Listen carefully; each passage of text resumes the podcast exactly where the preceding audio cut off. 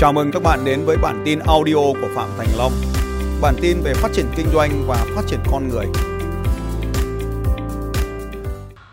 Tôi tên là Hưng.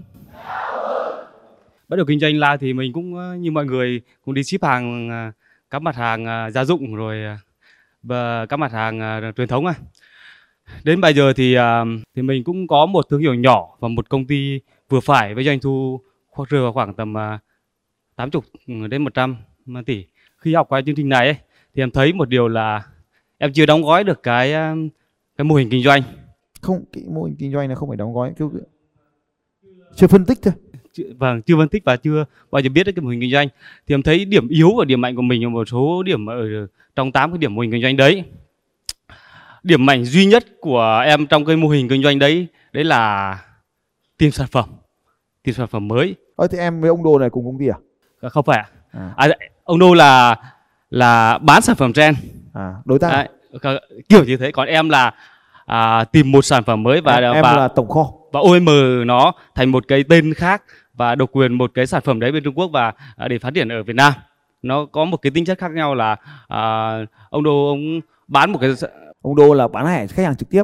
Còn Vâng. em là là bán hàng cho ông đô. Bán hàng cho cho kiểu Bán- đấy bán cho nhưng mà một bán lẻ. vâng, Ừ. nhưng mà một số sản phẩm em em làm OM và à, một tên riêng và ờ, cũng có sự cạnh tranh Ừ. ờ, rất nhiều nhưng mà à, lại có một cái là là có một chút rào cản nào đấy trong cái dòng sản phẩm của em tức là cái bản thân cái sản phẩm nó chứa đựng những cái yếu tố mà bất lợi đúng không điểm yếu Vâng, và nhưng mà có chút rào cản như là ở cái um, à, các mô hình à, các à, sản phẩm khác à, à, cùng loại cạnh tranh thì nó cũng vẫn bị giảm sút.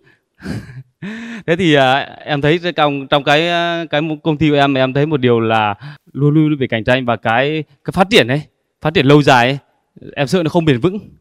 Tức là không tự rào điểm, điểm điểm nhấn cho thương hiệu mà nó chỉ là à, hôm nay mọi người à, dịch thì bán à, nồi chiên không dầu rồi lại phát triển nồi chiên không dầu khi hết trend này lại bán sản phẩm khác. Ừ. kiểu như thế. Rất tuyệt vời. Dành cho bạn một tràng vỗ tay thật lớn. Hàng sản xuất ở nước ngoài mang thương hiệu của chúng ta thì gọi là OEM thế thì có một số cái hàng hóa thì sản xuất luôn trong nước.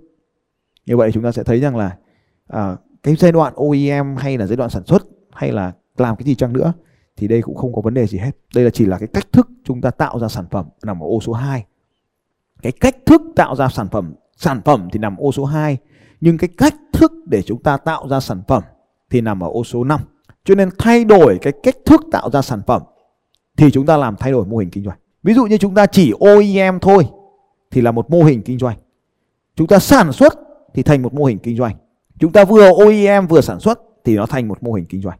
Nếu chúng ta đầu tư dây chuyền công nghệ để sản xuất thì nó dẫn đến là sức y lớn, sự thay đổi chậm. Khi mà hàng mà nó thay đổi thì phải thay đổi toàn bộ khuôn mẫu, nó lâu nó không không thể thay đổi được ngay. Thứ hai là chi phí đầu tư công nghệ nó đắt đỏ. Nếu mà sản lượng không đủ lớn thì không thể có giá thành hạ được đó là chính là điểm mạnh và điểm yếu của cái mô hình sản xuất. Còn cái mô hình OEM thì gì ạ? Số lượng sản phẩm bao nhiêu cũng được, bởi vì chúng ta có thể OEM từ nhiều nhà máy khác nhau. Thứ hai là cái chi phí công nghệ rẻ, do chúng ta chia sẻ cái chi phí công nghệ với nhiều nhà cung cấp khác trên toàn thế giới. Cái thứ ba là chúng ta thuê luôn cái đại công xưởng của thế giới sản xuất. Thì họ bán hàng cho nhiều nơi trên thế giới, cho nên là bản thân họ cũng tiếp thu những công nghệ mới, cho nên là hàng hóa bao giờ cũng tốt hơn là chúng ta tự sản xuất trong nước thì đó là một cái ví dụ để về phân tích cái mô hình kinh doanh. Nên là chưa chắc sản xuất đã đã tốt mà nên OEM thế thì tùy thuộc công nghệ. Ở trong cái mô hình kinh doanh này nó còn có một cái yếu tố nữa là cái mô hình lợi nhuận tức là ô số 9 tức là các cái dòng doanh thu khác nhau. Thế thì nếu như chỉ là bán hàng lấy tiền thì cách này rất bình thường và cả thế giới đang bán. Nhưng nó có những cái sự đột phá mới về mô hình kinh doanh ở trong ô số 9 tức là dòng thu tiền này. Tôi lấy ví dụ, thu tiền từ quảng cáo của đối tác trên sản phẩm của bạn. Lấy ví dụ, taxi thì thu tiền taxi. Nhưng mà taxi thu cả tiền quảng cáo dán trên thân xe taxi. Một nguồn thu mới, phải không nào? Vậy thì nếu như bây giờ anh cũng bán chảo nhưng ở đít chảo có khẩu hiệu gì đó mà cái người dán khẩu hiệu đó sẵn sàng trả tiền cho anh vì chảo nó bền nó vững lắm mà các bà nội trợ lúc nào cũng phải rửa cái đít chảo là thấy thông điệp quảng cáo, thì bao nhiêu tiền cho một lượt in cái thông điệp đó nổi trên cái đít chảo của anh? Đó là một nguồn thu mới. Và nếu nguồn thu này làm giảm giá thành của chảo, thì nó khiến cho anh có thêm sức mạnh cạnh tranh mới. Cho nên, nó có thể thay đổi ô số 7 là các nhà quảng cáo. Ô số 7 ngày xưa chỉ là các nhà sản xuất OEM cho anh. Thì nay ô số 7 ô số 7 tức là gì thì có biết không? Ô số 7 là gì ạ đối tác thì đối tác lúc này là các nhà quảng cáo và nếu như anh thay đổi mô hình kinh doanh bằng việc kết hợp với các nhà quảng cáo tức là thêm ô số 7 thì dòng thu ô số 9 sẽ thêm là tiền thu quảng cáo từ việc in quảng cáo lên đít chảo. Cái này chưa ai làm cả. Học hỏi mô hình kinh doanh taxi là dán quảng cáo lên xe xe thân xe thì bây giờ anh là dán quảng cáo lên đít chảo. Tôi nói ví dụ như thế thôi. Anh có làm hay không thì tùy, đúng không?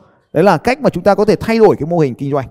Một nguồn thu khác này là nguồn thu hợp tác với đối tác Tôi lấy ví dụ, Java là một công ty phần mềm hướng dẫn mọi người chạy bộ. Nguồn thu chính của anh ta là từ phí đăng ký thành viên subscription. Nhưng anh ta còn có một nguồn thu tài trợ từ các hoạt động khác. Ở trong cái mô hình số 9 là khoản về thu tiền ấy, thì thông thường anh em chỉ nghĩ đến cái khoản là bán hàng thu tiền. Nhưng mà nó có các hoạt động thu tiền từ đối tác nữa. Như vừa rồi là tôi nói là ví dụ như là đối tác quảng cáo. Còn có một cái đối tác là song hành đối tác đối, đối tác song hành. Ví dụ như thế này đối tác song hành này. Thằng làm phần mềm ra thì phải có thằng phần cứng đi kèm. Thằng phần cứng có thể tích hợp phần mềm có sẵn hoặc thằng phần mềm thì thiết kế một cái loại phần mềm chỉ phù hợp với loại phần cứng đấy. Thì khi mà phần mềm bán ra thì phải có phần cứng.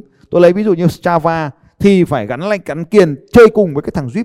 Thằng Zip làm cái trong cái mùa chạy dịch ấy mùa dịch ấy mùa dịch như này này thì không có không có thằng nào mà nó nó vác xe đạp ra ngoài đường nó chạy cả cho nên là cả thế giới trong tất cả các mạng Java trên thế giới đều dẫn đến cái việc là này mày có chạy bộ không?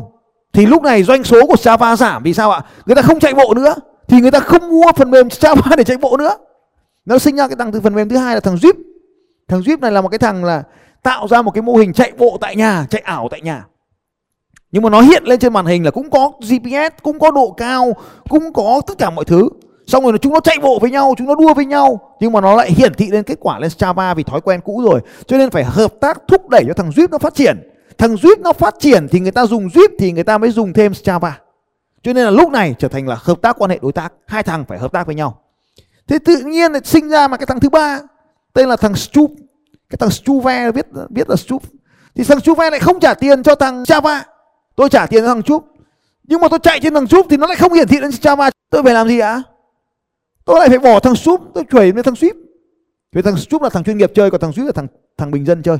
Thế là tôi lại bỏ thằng chúc quay về thằng thằng thằng à, thằng, thằng ship bởi vì thằng ship nối được với thằng Strava thằng Java là thằng tất cả mọi người đều cắm đầu thằng Garmin cũng vào thằng Suunto cũng vào thằng uh, thằng Apple cũng vào thằng Jeep cũng vào thằng nào cũng vào hết ấy. Nhưng mà có cái thằng chơi khôn chơi chơi chơi chơi, chơi khôn không trả tiền cho thằng Java nó đóng cổng nó không cho chơi nữa. Có một cái thằng nữa mà không chịu hợp tác với thằng Java là cái thằng này tên là thằng ờ, cái thằng gì mà nó vẽ cái bản đồ này, này.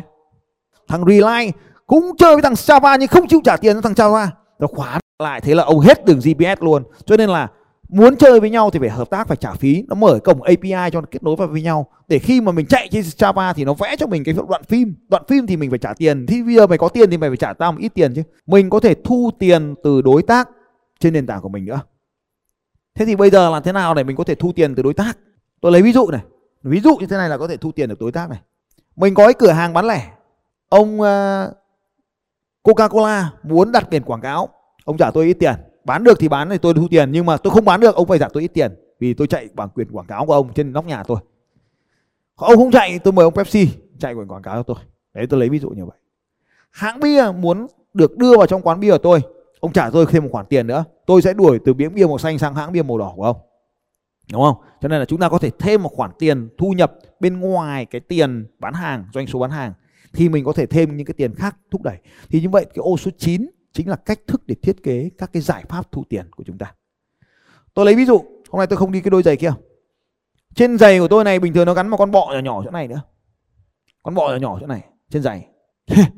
Ở chỗ này này, bình thường các bạn có thể quan sát thì khi tôi chạy bộ tôi có một con bọ nhỏ nhỏ trên này. Con bọ nhỏ nhỏ đấy nó phải có được thiết kế dựa trên cái dây giày này. Cái dây mà không thiết kế đúng thì nó cũng sẽ không dính với con bọ mà được. Con bọ đấy phải được gắn với cái đồng hồ này mày mà láo, tao không cho mày chơi với đồng hồ của tao nữa, thì mày cũng không bán được đồng hồ, không bán được bọ luôn.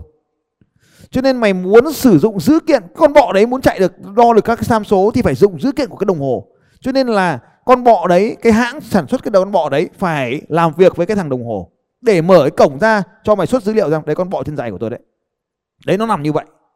Thì cái con bọ này muốn được có dữ kiện ở trên cái đồng hồ thì phải làm việc với thằng đồng hồ và phải trả tiền cho thằng đồng hồ, thằng đồng hồ nó mới xuất dữ kiện cho còn không nó mà khóa cổng này lại thì con bọ kia coi như ngỏm củ tỏi luôn chả có dít rượu gì nữa cả. Đấy thì, thì phải hợp tác với nhau để mà đưa vào đây. Trên thằng đồng hồ này nó phải trả tiền bản quyền cho thằng GPS trên trời. Nó không tự thả vệ tinh trên trời được chứ nó phải trả tiền thằng GPS con bọ kia thì không có GPS ở bên trong thì phải gắn vào con đồng hồ cho nên phải trả tiền cho thằng đồng hồ để nó cấp tín hiệu cho. Cho nên đây là ngoài cái việc bán đồng hồ thì thằng kia nó còn bán được cái là cái phần mềm để mà đọc cái dữ kiện này cho con bọ thế con bọ thằng cái, cái các công ty con bọ trở thành ô số 7 và số 7 từ ô số 7 đấy lại chuyển thành ô số 1 trở thành khách hàng. Nếu ô số 7 là mình trả tiền cho nó còn chuyển nó sang ô số 1 thì nó trả tiền cho mình. Bây giờ bây giờ nhá tôi hỏi ví dụ đơn giản này nhá. Các anh chị em mình ở đây kinh doanh spa. Mô hình cũ là mình mua hàng thì thằng à, các cái công ty mỹ phẩm nó phải trả tiền cho mình để mình trả à, mình phải trả tiền cho các công ty mỹ phẩm để mình đưa hàng cho khách hàng của mình đúng không? Và bây giờ mình thiết kế một cái mô hình kinh doanh mới là các spa mà các công ty mỹ phẩm phải trả tiền cho mình không? Có thiết kế được như thế không? Mình mở cái spa mà các công ty mỹ phẩm muốn bán hàng vào spa của mình thì phải trả tiền cho mình. Có được không? Được đúng rồi. Mình cho họ thuê một cái tủ quầy để họ bày hàng của họ ở đấy. Đấy, như vậy chúng ta có thể hoàn toàn có thể có những nguồn thu khác từ các hoạt động. Nhiều. Như vậy thì chúng ta sẽ thấy ô số 9 cũng chính là một trong những cái bí mật kinh doanh. Tôi lấy một cái ví dụ.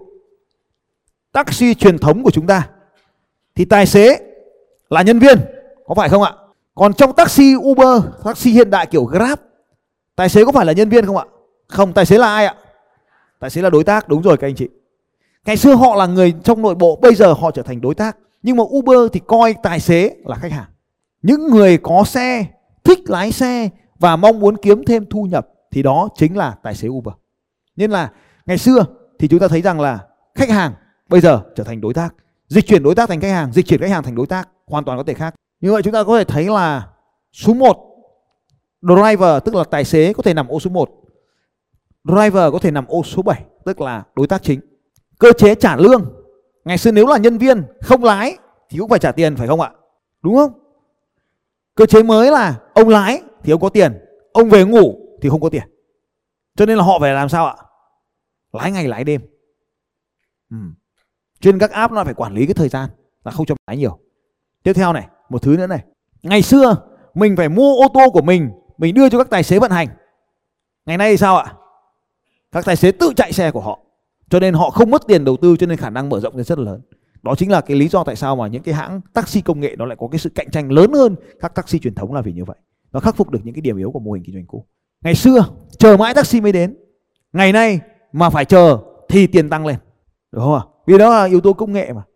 Chỗ nào mà mật độ nhu cầu cao thì tự động đẩy giá lên thôi. Còn không thì bạn hủy đi.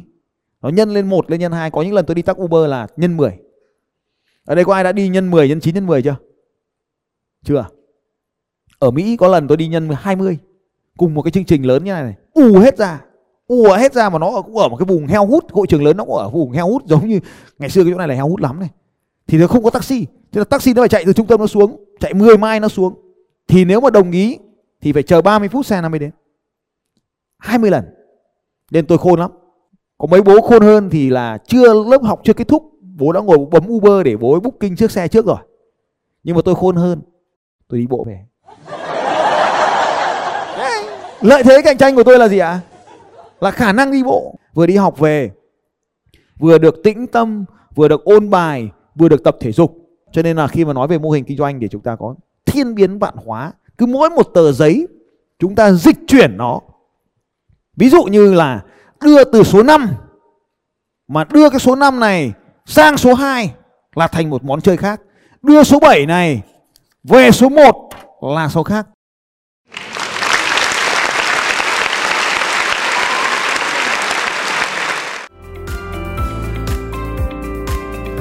Xin chào các bạn và hẹn gặp lại các bạn vào bản tin audio tiếp theo của Phạm Thành Long vào 6 giờ sáng mai.